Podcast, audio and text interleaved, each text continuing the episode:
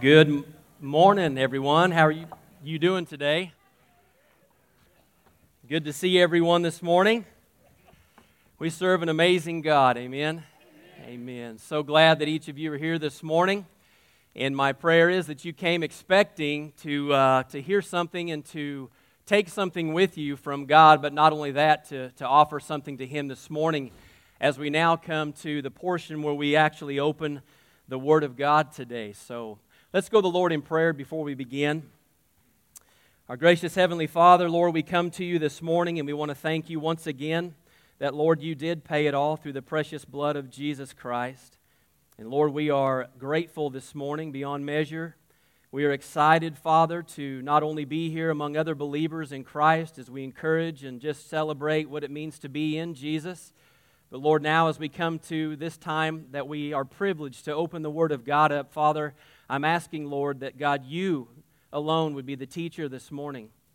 Father, we simply are here to, to listen, to have open hearts and minds. Uh, thank you, Lord, for the Word of God that is never changing, that will last for all eternity. That, God, you're the same yesterday, today, and forever in an ever changing world and culture and time. Father, you remain the same. And I thank you, Lord, for the truth of your Word today. And Lord, as every week, Father, we ask and pray if there's anyone here today, Father, that has yet not come to know you as their personal Lord and Savior and to experience what that truly means to be reborn in Christ, that I pray, Father, that you would once again do what only you can do through the Holy Spirit, and that is to draw that individual to you with an understanding of their great, desperate need for a Savior, and that in you alone, Christ, you accomplish that. And it's a free gift to all who come openly and willingly to take and proclaim and receive this gospel message. We pray this in Jesus' name. Amen. Amen. Well, once again, I hope that you brought some things to write on this morning. Um, we're going to begin now, I believe, probably um, one of the most uh, very important seasons of study within our church as we now enter into the, I believe, the greatest letter that has ever been written. We know the Word of God itself is the greatest letter written, but within that, we're going to be turning our now, ourselves now to the um, letter that Paul wrote to the church in Rome. And we are going to make our way through the book of Romans. Romans, they have said, is the greatest letter ever written. It is the mountaintop of depth of doctrine and truth um, and also the greatest letter that I believe the Apostle Paul wrote to any of the churches in the New Testament. Um, this morning, we're going to spend just our time together in the round pen, if you will. Um, we are not going to open the gate until next week, where we actually will leave the round pen and we're going to actually ride the mountain, if you will, of Romans.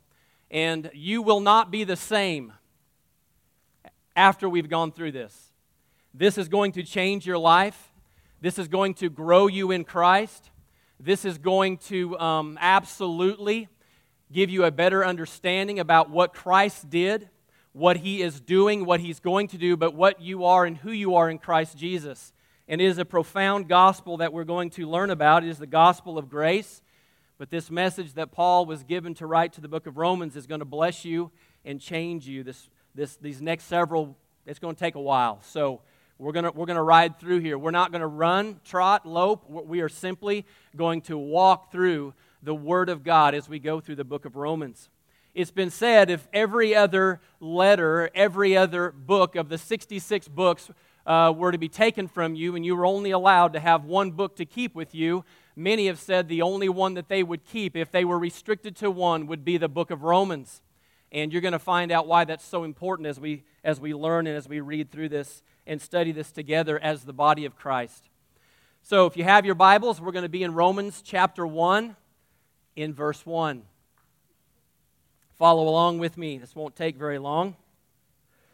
I'm reading in the New Living Translation, so if you have an NIV, uh, King James, New King James, whatever, it may read just a slight difference in some of the words, but this is what it says.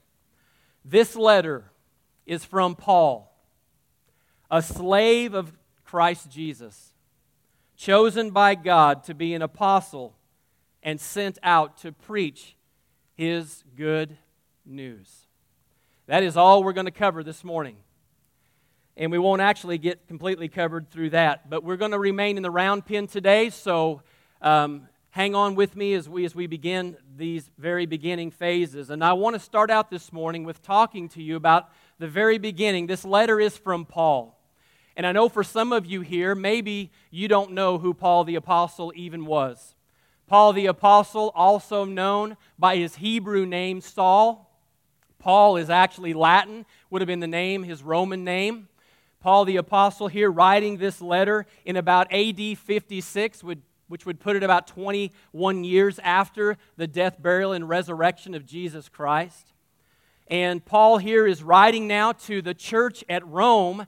And if you read just a little further down there, you're going to understand that the Apostle Paul has never yet made it to Rome.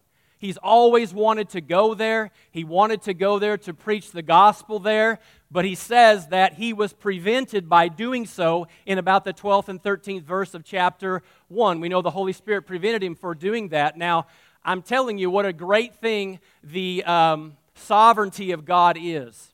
God is sovereign, He's all knowing, He's all powerful, He's all these things. But if Paul would have made it to Rome, we would not have the book of Romans. So Paul wrote this, this gospel, if you will, to the church at Rome. He's never been there but yet he's desired to go there. Kind of like some of you. You'd like to go somewhere you've never been. Um, maybe not, but uh, Hawaii is not a bad choice. Wouldn't want to live there, but going there's not such a bad thing. But the Apostle Paul now wanted to go to Rome, but the Holy Spirit prevented him as he started all these other churches and everything else that had happened there. So we know that there's a church in Rome, but our question is this well, how did the church in Rome even begin? How did it start?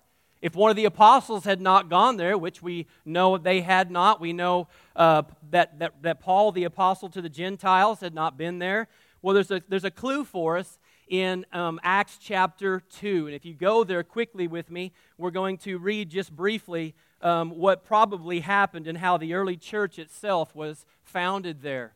You'll remember that in Acts now, after the death, burial, resurrection of Jesus Christ, he told his disciples to go to Jerusalem and wait for the promised Holy Spirit that I've, I've told you is going to come. So they went there and they waited, and we have in Acts chapter 2 an amazing thing happens where with Jesus Christ, the Holy Spirit in the Old Testament had always been with man. Occasionally, the Holy Spirit, the dynamite power of God, would be upon man, but he never indwelt man. And so he told his disciples, Yes, the Holy Spirit is with you, but one day he will be inside you, he will indwell you. And we know in Acts chapter 2, that's exactly what happened when the disciples and the apostles are gathered around in the upper room. The Holy Spirit comes at what we call Pentecost, and he came and indwelt the believers there. And start in verse 5, and we're going to read a few verses. This is going to give you a little bit of a background about how the church in Rome actually began in verse 5 of chapter 2, it says, Now there were staying in Jerusalem God fearing Jews from every nation under heaven. When they heard this sound, a crowd came and together in bewilderment because what they hear? They heard the sound now of the disciples now were, were actually were enabled to speak now the gospel, if you will, not in their own uh, their own language, but now they're, they're not speaking Babel here, they're speaking a known language, a language known from other parts of the world. So, in other words, if you were there and it was not the case, but if you were there from Mexico and you came and you would have been there, you would have heard someone who was not Hispanic with a Hispanic background able to speak Spanish speaking now in Spanish. It was something the Holy Spirit had enabled them to do, and these were known languages. That's what they were. That's what the word tongues here is talking about a known tongue, a known language. That's what happened at Pentecost. And so Jews from all over the surrounding world had come now to Jerusalem, and they're there, and now they're hearing these men, these Jewish men, speaking now in their own languages. And it is a mind boggling thing to them to be able to do that. By the way, a team from here is leaving this afternoon. We're headed to Honduras, and it would be wonderful if I would be able to speak in their language. but we use a translator for that. But there are things and times where God has enabled people to do that. But anyway, that's, that's what happened here. And so all the Jews now from around the God fearing uh, world there, known in that modern time, have come now to Jerusalem there. And the disciples, now with the power of the Holy Spirit on them and in them, were enabled to actually now proclaim the gospel in other languages. Very important we understand that. And so they were bewildered when they heard this sound. And it says right there in verse five, 6 each one heard them speaking in his own language. Mind blowing. Be like me going to Russia and talking in Russian. I don't know how to speak in Russian, but the Holy Spirit enabled them to do that. There's a reason for that because you're going to see here in just a minute why that was so critical and so important. It says, utterly amazed in verse 7, they asked one another, Are all these men who are speaking Galileans? Aren't these Jews? Aren't these just Galileans? They're scratching their head, going, How is this happening? Then how is it that each of us hears them in his own native language? They don't know how these guys are doing it, right? This is who was there Parthians, Medes, Elamites, residents of Mesopotamia, Judea, uh, Cappadocia, Pontus, Asia, Phrygia, Pamphylia, Egypt, and other parts of Libya near Cyrene there were also, read this, visitors from Rome. There were visitors from Rome there. Isn't that amazing? Both Jews and converts to Judaism. And what's absolutely amazing here is that these men of God, these apostles, the disciples now, they're speaking, but they're speaking in another language. And these people from all over the world now are hearing this amazing proclamation of what's happening here. And it says here there were believers, not believers, but there were Jews and those who actually had converted to Judaism from Rome. That's where we see a great clue. And so, after this took place, obviously, we know that 3,000 were added to the church early on there, but these were possibly those Romans who actually heard now the proclamation from the apostles now speaking, and they take it now back to Rome from Jerusalem. And the early church now has started. It has begun right there in Rome. And so Paul has not been there. He's wanted to go there. And so that's how he is, I believe, writing now to a church in Rome where no apostle had even gone to start a church. It was from these that were gathered there, I believe, in Acts chapter 2 at Pentecost. And so it's an amazing thing to, to read that and to see that. Now, Rome, um, we understand. Uh, actually heard this gospel, take it back. They're starting now. And what we find now is Paul was not born, if you will, he was not born, um, he was born in, in Tarsus of Cilicia, which is actually modern day Turkey. Don't get bored here. I'm trying to keep you all going here. This could get boring. But he was a Jew, but he was actually born in a Roman province. He was born in somewhere that Rome controlled. And so he not only was a Roman citizen, but he was also a Jew, which you're going to read in Acts that comes in very, very important, especially when he is actually getting ready to be uh, beaten and he mentions that he's a Roman citizen. So, anyway, so who was this Paul? Many of you do not know who he was. Let's look and see what we find out about this Paul. He was also known as Saul. That's the first time we meet him. We're going to see him by the name of Saul, which would have been his Hebrew name. But we also know his name is Paul, which would have been his Latin name or his Roman name. Paul's the author of the book of Romans. Very important we understand that. He wrote two thirds of the New Testament. Two thirds of the New Testament. He was also the apostle chosen by God to go to the Gentiles and proclaim the gospel of grace. That's what Paul's main ministry was. But let me tell you something God uses the most unlikely people for his service if there's anyone here today that says God could never use, desire, or want somebody like me, let me encourage you this morning that God absolutely desires, loves, cares for, died, and wants to use someone like you. And that is the truth. You say, well, John, how do you know that? It's very important that we understand Paul in 1 Timothy writing the letter, he says this statement. This is the Apostle Paul now. We're going to learn about him this morning. He says in 1 Timothy 1:15, he's he is really the most unlikely person that you would think God would use for this specific calling. But he told Timothy this, he says, "This is a trustworthy saying and everyone should accept it. Christ Jesus came in the world to save sinners, of which I am the worst of all." Paul said, "I am the worst of all sinners." You want to see God can use somebody like me? I'm the prime example, Paul says. If you don't think God could use you, by the way, I bought the ticket. I got the most on my scorecard. Trust me, my teacher told me I was the worst. Paul says I was the worst of all sinners. So, how is it that Paul, being the worst of all sinners in his mind, was used by God through Christ Jesus and the power of the Holy Spirit to write two thirds of the New Testament and take this gospel literally to the Gentile nations that has completely swept across the globe that you and I live on. Only by the grace and the mercy and the power of the Holy Spirit. That's exactly how that happened. If you're here this morning, you say, John, I've got too many checks on my scorecard. Trust me, I know what I've done. God could never, ever, ever use somebody like me. I'm here to tell you this morning that that is a lie, that is not the truth, and God will and can if you'll make yourself available for His use in your life. You've got to know that. So, continuing on. In Acts chapter 21, we learn something else about the Apostle Paul. You can write some of these things down. It's important we understand who this man is. We're going to see why he said he was the worst of all sinners in a minute. We learn in Acts chapter 21 that Paul was born in Cilicia. He was born in Tarsus of Cilicia, which is modern day Turkey, which is a free designated city by the Romans.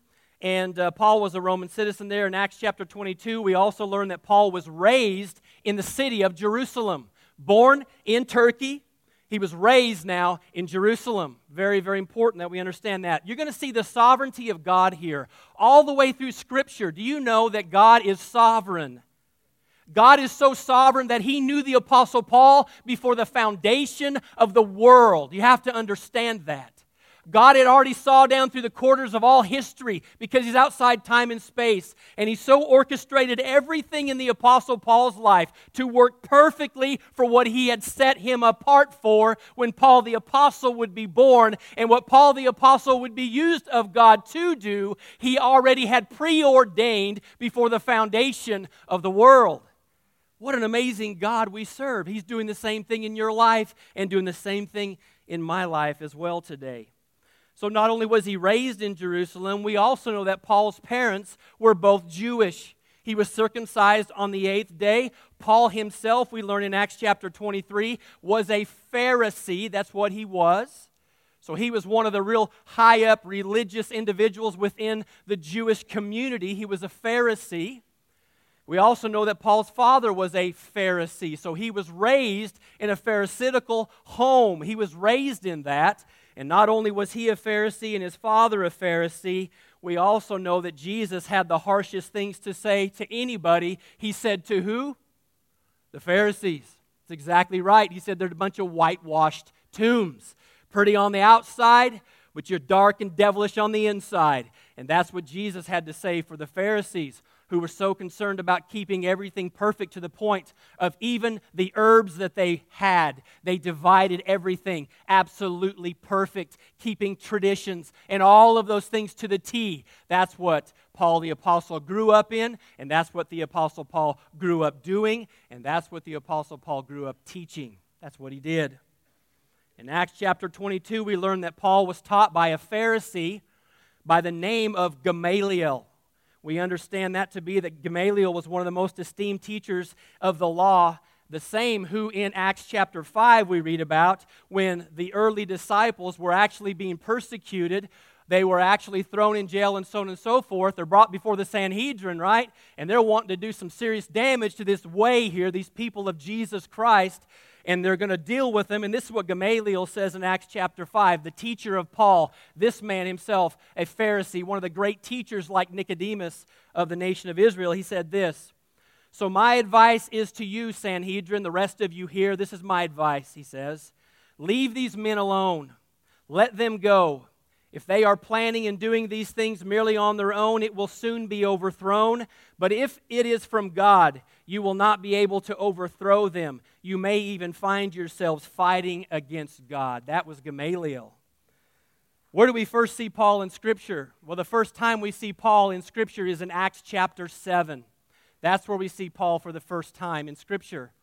We see him in Acts chapter 7 at a, if you want to call, a stoning of a believer in Christ, a man, Stephen, full of the Holy Spirit and full of the wisdom and stuff that God has given him. He's one of the early disciples of Christ, chosen as one of the seven to go out and begin to do the work and ministry for the disciples. And this man, Stephen, now preaches his first message to those Pharisees and all of those involved in that religious system. And guess what they do to him? They drag him out of the city. Don't get any ideas and they stone him. They stone him. And this is the first time we see this man, the Apostle Paul, ever in Scripture. We find him here where Stephen, a saint and servant of God filled with power and the Holy Spirit, preaches his first sermon right down the gullet of those religious false individuals and tells him how the cow ate the cabbage, if you will, and they drag him out of the city because they don't want to hear what he has to say any longer. The truth is sometimes hard to take. It says in Acts 7 54 through 8 1, the Jewish leaders were infuriated by Stephen's accusation and they shook their fists at him in rage. Now, listen, they had the ability now to do this they were doing something illegal here because they weren't, he didn't go through a court system here. They just did it. But it says right here, but Stephen, now full of the Holy Spirit, gazed steadily into heaven and he saw the glory of God as they're dragging this man out of the city and they're going to stone him to death. It says Stephen opens his eyes, he looks up into heaven, and he sees Jesus Christ, the Son of God, standing at the right hand of the Father. The only time in Scripture you ever see Jesus Christ standing after his ascension is right here when he was being Stephen was being stoned, we see Jesus now standing next to the Father, and he sees Jesus there in heaven looking at Stephen. What an unbelievable picture of who Jesus Christ is in our life. And we see this Christ standing now, and then it moves on from there. It says, and he told them, Look, I see heaven open and the Son of Man standing in the place of honor at God's right hand. They couldn't stand this because Jesus, he was not their Messiah. They had killed him and they had crucified him. And they were trying to get rid of this rubbish called Christianity. And they're doing their head best to get it done. And Jesus, and then he says this to them they put their hands over their ears. You can imagine, they don't want to hear this any longer. Kind of like your three year old does when you're telling them no exactly what they're doing. They stick their hands over their ears. They begin to shout. They rush at him. They drag him out of the city. They begin to stone him. His accusers took off their coats. I mean, it's going to be a hot, laborsome job throwing rocks at somebody till you kill them. They take their cloaks off of them and they set them, the Bible says, at a young man named Saul, the Apostle Paul.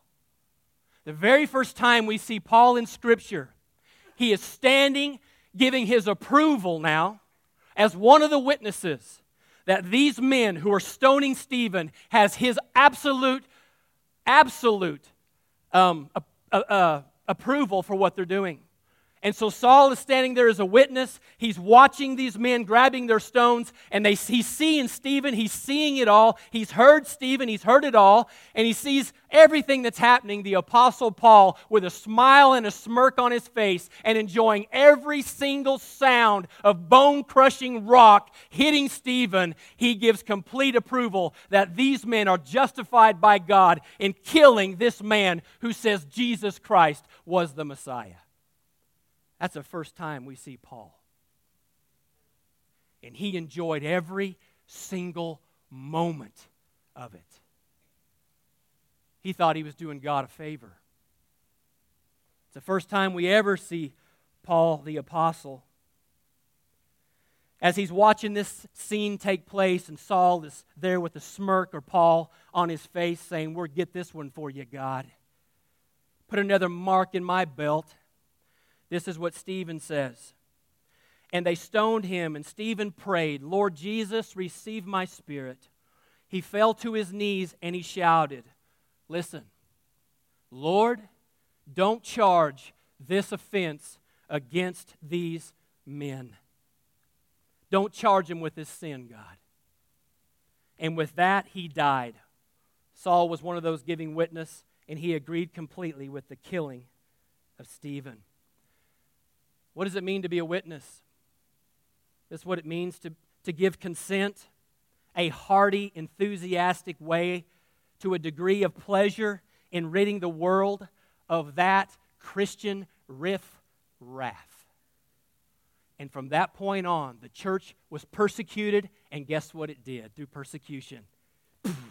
It just spread. Kind of like ragweed. Just whoo! It spread all over. What it did. See, persecution will not kill the church, persecution will always cause the church to grow. Always. Always has, always will. So here's the Apostle Paul, the first time we see him. This is Saul. Now, the next time we're going to see Saul here in the pages of Scripture is only a few chapters from here in chapter 9 of the book of Luke. Excuse me, of Acts. Luke wrote Acts on my mind's here. Of Acts chapter 9, we see this man, Saul, again. This guy here is something else. He was very zealous for God, but he didn't even know who God was. See, it's interesting. The Jews were anticipating the Messiah to come. They were even wondering if John the Baptist could be him. They rejected Jesus as the Messiah. And let me tell you something. We're going to look at this in Daniel on Wednesday nights. Did you know that Daniel's prophecy even foretold the coming of Christ to the very year 500 years before it happened? It's amazing because God is omniscient. He is, he is sovereign in all things. They were anticipating the coming of the Messiah. Trust me, they were. They rejected Jesus. He didn't meet their bill of health, if you will. Quarantined him, put him on the cross, killed him, and covered it up. And still, for some reason, this group of crazy individuals are continuing to disobey the laws of those who said, Don't you speak another word about him. Choose for yourself whether we should obey you or obey God, they said. So the next time we see the Apostle Paul, we find him here now on his way to a place called where? Damascus. Now, Damascus, you have to understand, is not really just like right there. It's about 150 miles away, and Paul is on his way now along the Mediterranean Sea up to the city of Damascus, which is now north, located in the area of, of Syria. It's very interesting that Paul the Apostle, I don't know about you, but that's some serious drive. That's what that is. It says in Acts 9 1 through 19, follow along, you're going to see what's going on here in this picture. Talking about this Paul now. Meanwhile, Saul or Paul was uttering threats with every breath and was eager to kill the Lord's followers. I mean, he was eager. He thought he was doing God a huge favor and he was doing everything within his power to just to, to kill every aspect of those who called themselves a follower of Jesus Christ. Paul was doing everything he could. So he went to the high priest now, which is going to be the big guru that, that really has the weight. And this is what it says in verse 2 He requested letters addressed to the synagogues in Damascus, over a hundred miles away. Paul can't get enough. You hear me? Can't get enough. Jesus told his disciples that they were going to be what? Persecuted. He said they were going to be thrown in prison. All of those things were going to happen. They were going to be drugged before kings. They were actually going to be martyred for their faith in him. He, tell, let me say, he said this Let me tell you something, guys. You're going to be hated on my account. Well, that makes you just want to get out of bed in the morning, doesn't it? These men had to either be crazy or they had to know without one question of a doubt that Jesus Christ was who he says he was. Right? So, he requests for letters now from the high priest to go to every synagogue in Damascus, and he asks for their cooperation that, that he might arrest any follower of the way. Isn't that beautiful? Jesus Christ says, I am the way, the truth, and the life. He is the only way, by the way. And, and Paul here says, if I find them, I'm going to bring them back. We're going to throw them in prison. Let's just go ahead and execute these people. Let's get them off the face of the earth. And he wanted to bring them in, both men and women, back to Jerusalem in chains. That's what Paul wanted to do.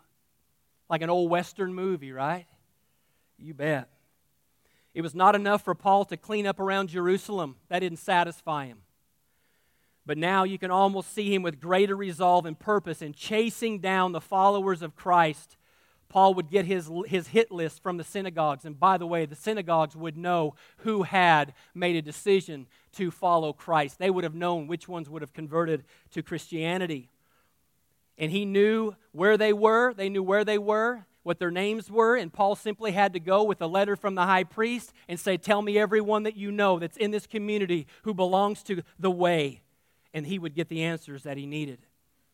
He was like an old West hired gun. That's what he was. Paul had an itchy trigger finger, and he couldn't wait to use it. That's who Paul was. But something profound happened. Profound is an understatement something miraculous took place in Paul's life. The last thing that Paul dreamed would happen happened. The Bible says in, in 9 of Acts, verse 3, as he, Paul, was approaching Damascus on this mission, a light from heaven sh- suddenly shone around him, and he fell to the ground, and he heard a voice say to him, Saul, Saul, let me tell you something God knows your name. You remember the most unlikely time in your life, the last thing you ever expected at any given moment that would happen to you was to hear your name called out.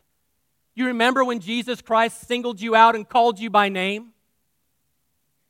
Paul or Saul, Saul, why are you not persecuting those people that I love? Why are, he didn't say, or persecuting those who, who just simply say they're of the way, or those who simply say they're following Christ. One of my disciples, he didn't say that. What he told Paul was profound, and you need to understand this. As we move forward in the clicking of time, we need to get this because this is going to be important in the years ahead. He tells Paul here, Saul, Saul, why are you persecuting? Not those who are called by my name. Why are you persecuting me? Because when the world persecutes the church, it's not so much as they're persecuting you because they don't like the way you look or the color of your hair or what style of boots you wear or the type of jeans you've got on.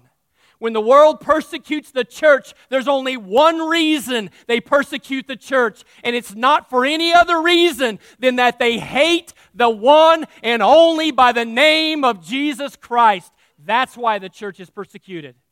You at your work, getting the little jabs in the back, getting left out of things trotting down through a pasture and the guys don't want to ride with you anymore because they can't talk about certain things or don't think they want to talk about certain things because all of a sudden you got religious one day. That's a form of persecution as you ride down through the brush country. Be praising and thanking God. Remember this. This is the truth you need to grasp. He didn't say, Paul, why are you not, why are you persecuting Philip or so and so? He says, Why are you persecuting me?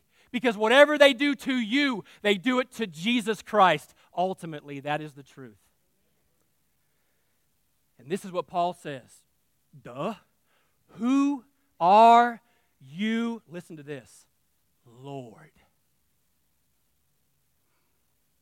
You remember when you were sitting there? Message is going on. Maybe you're riding in your truck, something's happening, all of a sudden, things you don't remember anything, but all of a sudden you hear a voice in your very soul. And it's as if somebody thundered from heaven your very name when God called you by name. You remember that? Paul says, Who are you, Lord? And the voice replied, Listen to this I am Jesus Christ, whom you are persecuting. Now, can you imagine what Paul did here? I can't even imagine. Here, Paul is killing everyone who proclaims the name of Christ and put them in jail and drag them in chains and take them from their families and their homes. Paul is he's so zealous to get rid of these stinking riffraff called Christianity, and all of a sudden, on his way to do the very thing that he felt he was going to get accomplished, and that is his life's purpose, is to eradicate this thing called Jesus sect, all of a sudden, on his way to do the very thing, a supernatural event happens. A light from heaven blows in front of him, and he hears the words, Saul, Saul. And he says, You're persecuting me, Saul. By the way, this is Jesus Christ. Whew. Wow. Remember, the reason Paul was chasing these believers down like a hound after a rabbit was not because he didn't like their last name. He didn't like what side of the tracks they lived on. They didn't have maybe something this or that or color of, of, of their eyes or whatever it might have been. There's only one reason he chased them down. It's because they stood for the name of Jesus Christ. I wonder how many of us would fold in a heartbeat that fast. Some of you are sleeping right now.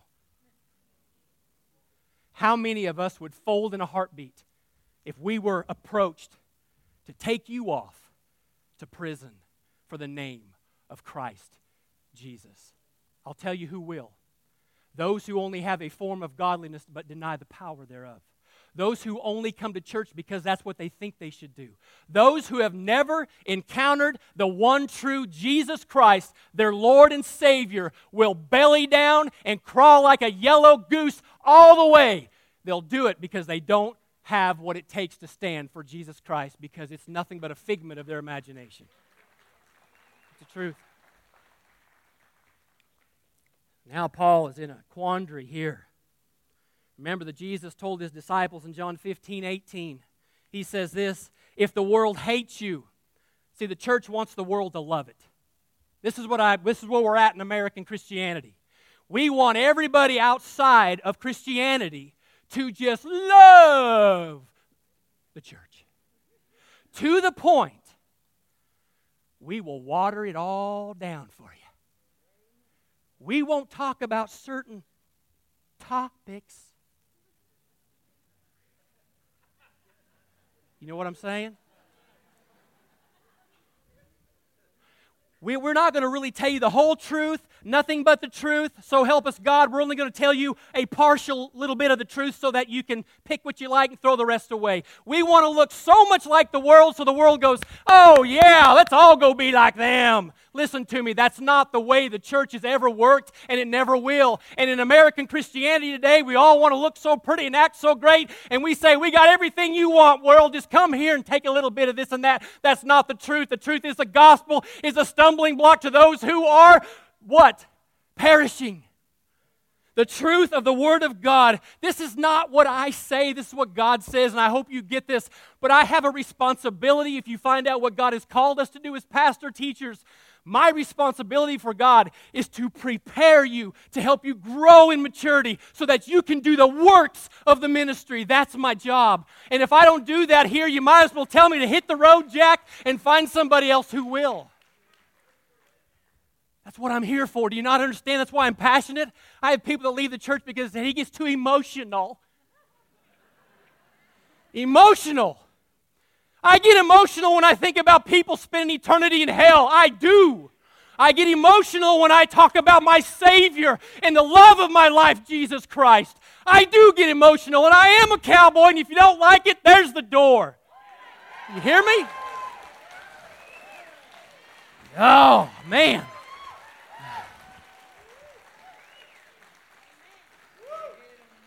Sorry, that was my little box. Okay. Man. People leave because I get emotional. what in the world? That person needs to get saved. That's the needs to happen. My word. Anyway, that's not that was about me it shouldn't have been. Sorry, that was wrong. Moving on here. This is supposed to be about him, and I made that about me there, and I apologize. This is about God, not about me. And you know what? If they all laugh at my emotion, it shouldn't matter because it isn't about me, it's about Christ. And if I get a little emotional when I think about the great and the goodness and the amazing gift of grace through salvation, then so be it. And if everybody wants to pack and hit the road, so be it because it's about Him and it ain't about me anyway. All right, moving on. Lord, I'm sorry. Forgive me for that. Moving forward here. All right. He tells his disciples this the world, remember this, if the world hates you, remember it hated me first, Jesus says. The world would love you as its own if you belong to it. but you are no longer part of this world. I chose you to come out of the world, so it hates you, he says. Do you remember what I told you? He told his disciples. A slave is not greater than his master. Since they persecuted me, naturally they will persecute you. And if they had listened to me, they would listen to you. They don't listen to you, that's because they didn't listen to me. They will do all this to you because of me, he says for they have rejected the one who sent me. John 16, he goes on and says this All this I have told you so that you will not fall away.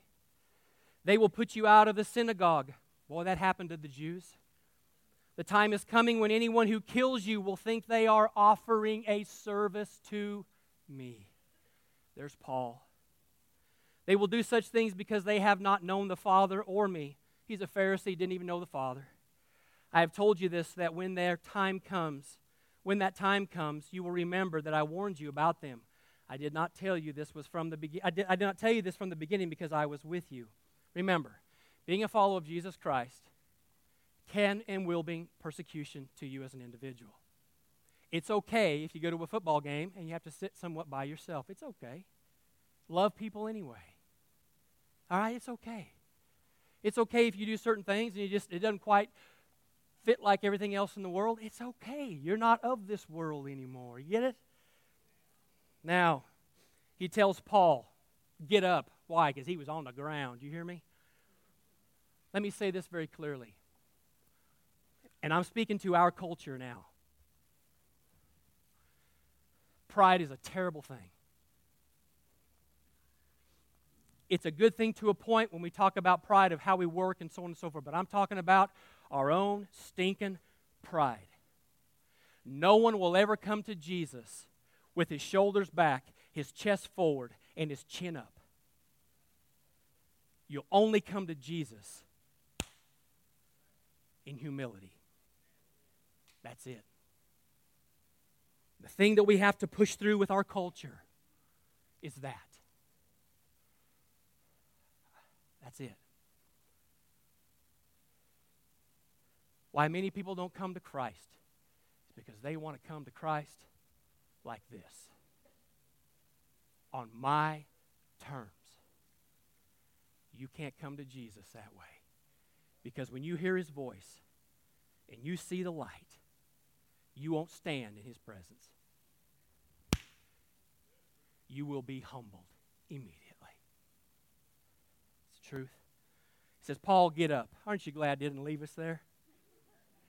He says, Get up, son. Get up, son. Whew, man. Now get up and go into the city, and you will be told what you must do. Wow. Couldn't Christ have just told him? but there's more going on here than just Paul. See, it's not about Paul either. There's some other believers that he's been persecuting. They need to be involved in this deal. God has a, He's doing so much around you all the time. He says, by the way, Paul, you're going to have to be led now into the city blind. We're going we're to go ahead and knock you down about, oh, 99 notches. You prideful, arrogant Pharisee. Now you're going to actually be led blind into the city. You're not walking in there holding up your letters now. I'm the Apostle Paul, and I've come here to eradicate Christianity. You're going to come in there now, staggering around, being led by somebody. I'm the Apostle Paul who came to eradicate Christianity. You see what I'm saying? Now the men with Saul stood speechless, for they heard the sound of someone's voice and saw no one. Saul picked himself up off the ground, and when he'd opened his eyes, he was blind Oh, man. for three days, and he did not eat or drink. Now, there was a believer in Damascus named Ananias. He was a follower of the way. In Damascus, where Paul was going to get rid of him. The Lord spoke to him in a vision, calling him Ananias. Yes, Lord, he replied. The Lord said, Go over to Straight Street. I love that name. To a house of Judas, not Judas Iscariot, by the way, he was dead.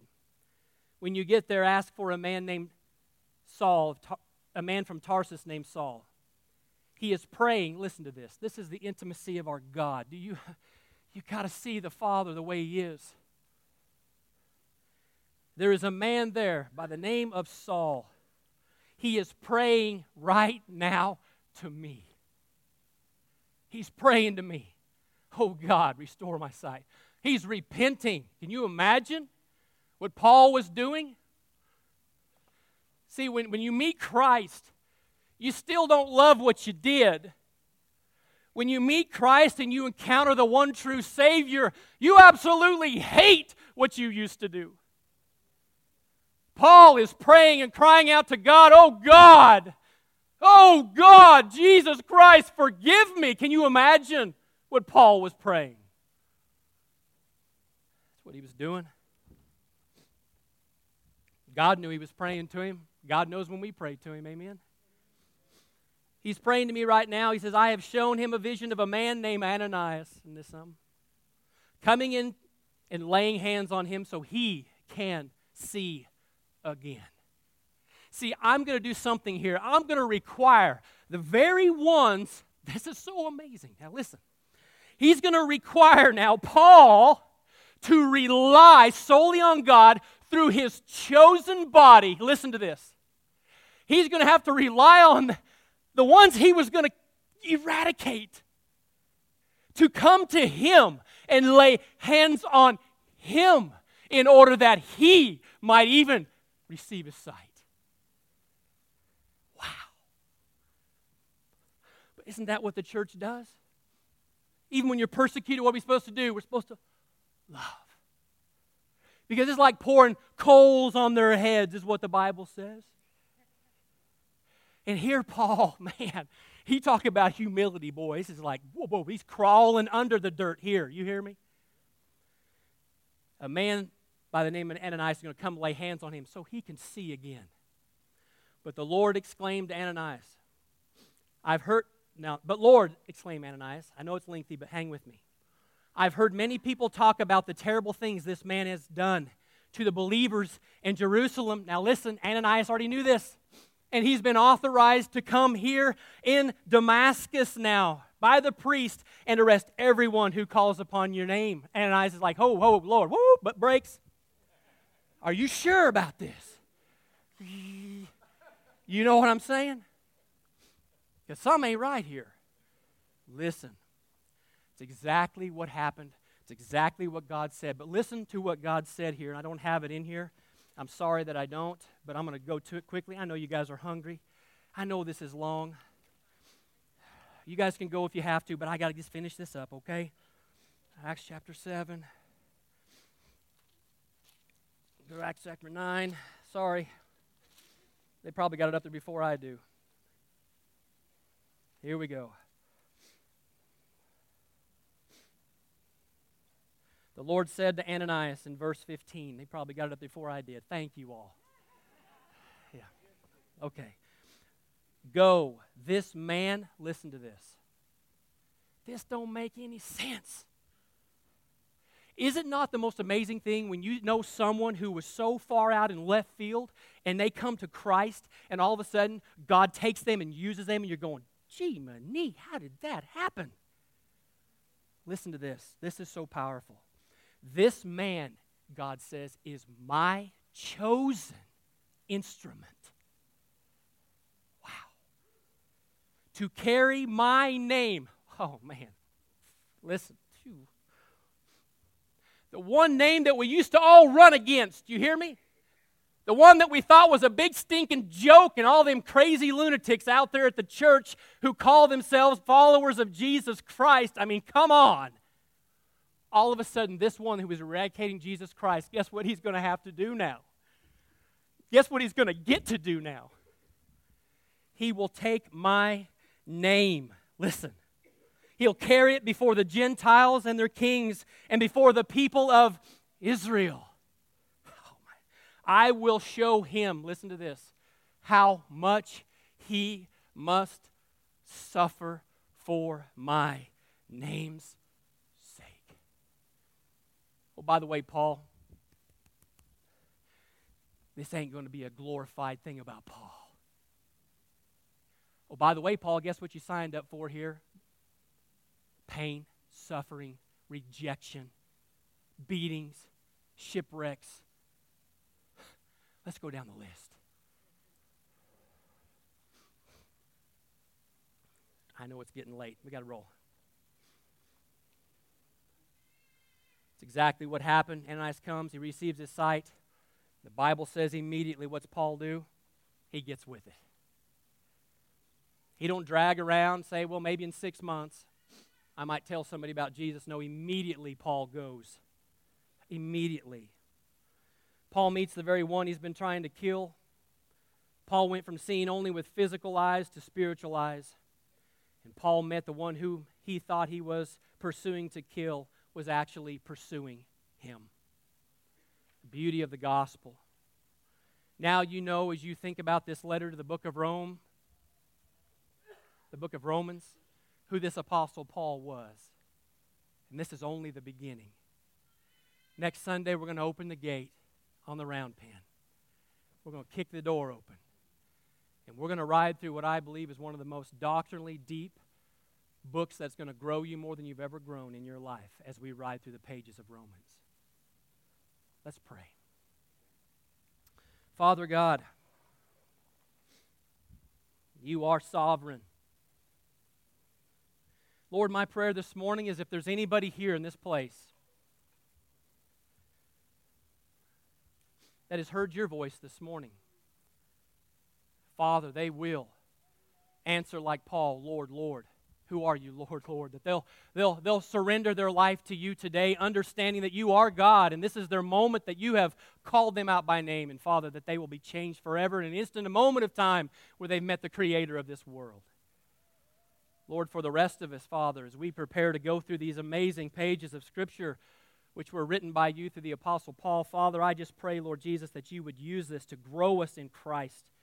I want to thank you for every single person that is here, that is listening by radio, that is watching through the internet, Lord. I want to pray for each and every one of those that are in Christ, that, Father, that you, God, would grow us up in Jesus. Thank you for this amazing gift of salvation. And Lord, we ask that you would help us to take it to the world like you've called us to do and do it with boldness and courage this week. In Jesus' name we pray. Amen. Sorry I was so long. You all have an awesome week.